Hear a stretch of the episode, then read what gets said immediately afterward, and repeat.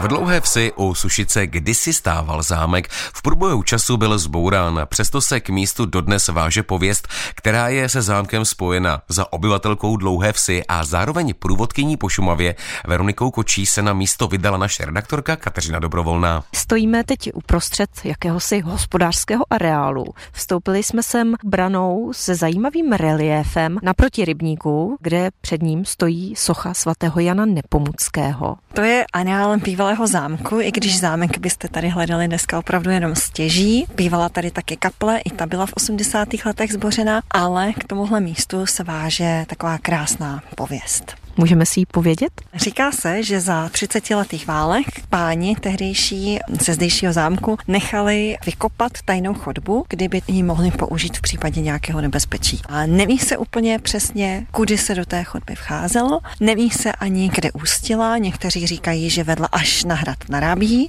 jiní zase říkají, že ústila u Otavy. Tato druhá verze je zřejmě pravděpodobnější se tu vypráví takový příběh, že s tehdejším pánem, to už se ale na tu chodbu zapomnělo, a bylo to o mnoho let později, tak byli myslivci na lovu u řeky Otavy a ztratil se jim tam nejcennější lovecký pes. Byl to ohař, toho psa se nepodařilo najít.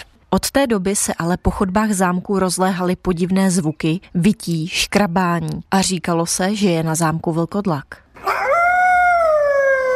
lidi byli vyděšení a hledali tu příčinu, kterou ale nenašli. Po určité době místním lidem to nedalo, vydali se po chodbách zámku do sklepu a našli takové zapomenuté dveře a když je otevřeli, tak před nimi stál vystrašený, vyhladovělý ten lomecký ohař. Tuhle tu pověst si pamatuju od dětství. Nás jako děti to místo magicky přitahovalo. Samozřejmě jsme to strašlivé vytí slyšeli taky a hlavně se vyprávělo i to, že někde na konci té chodby by mohl být nějaký poklad. Takže jsme chodili, pátrali, hledali. Do dneška jsme nic nenašli. A vás možná tak trochu tato pověst inspirovala, protože já vím, že máte také ohaře, je to tak? Přesně tak, jak jinak, jakého jiného psa bych mohla mít. Takže ohařku možná i tam někdy vezmu, třeba mi správnou cestu ukáže.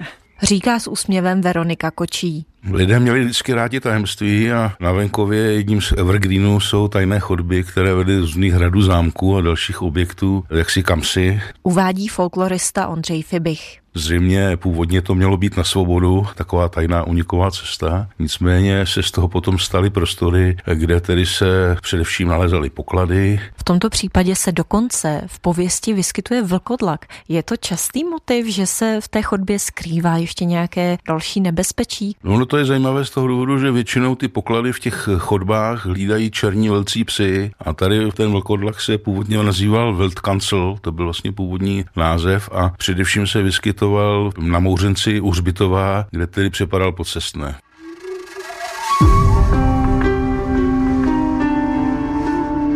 Pověsti, které by hovořily vysloveně o vlkodlacích, jsou v českém folkloru vzácné. Střídá ve výkladu Ondřeje Fibicha etnolog Jan Pohunek. Sice máme už od nějakého 13. století doloženy převážně literární zmínky o tom, že vlkodlak u nás nebyl postavou neznámou, ale většina pověstí, které známe na takovémhle místě, obsazuje spíš třeba ohnivého psa nebo černého psa s ohnivou tlamou, ohnivýma očima nebo prostě psa, jakožto přeci jen trochu obyčejnější zvíře, a ne vlkodlaka jako člověka, který se umí proměňovat velká na zpátek. Čeští folkloristé, kteří sbírali pověsti v průběhu 19. století, měli za to, že vlkodlak je u nás postavou spíše cizorodou a že k nám přišel zřejmě z německého nebo obecně germánského folkloru to, že se dneska v tady tom vyprávění objevuje, může znamenat, že se jedná o jeho novější verzi, protože k takovému rozmachu popularity vlkodlaku u nás došlo až třeba během 20. století v souvislosti s populární kulturou, hororovými knihami a filmy. Vyjadřuje se k pověsti Jan Pohunek. Z dlouhé vsi u Sušice Kateřina Dobrovolná, Český rozhlas.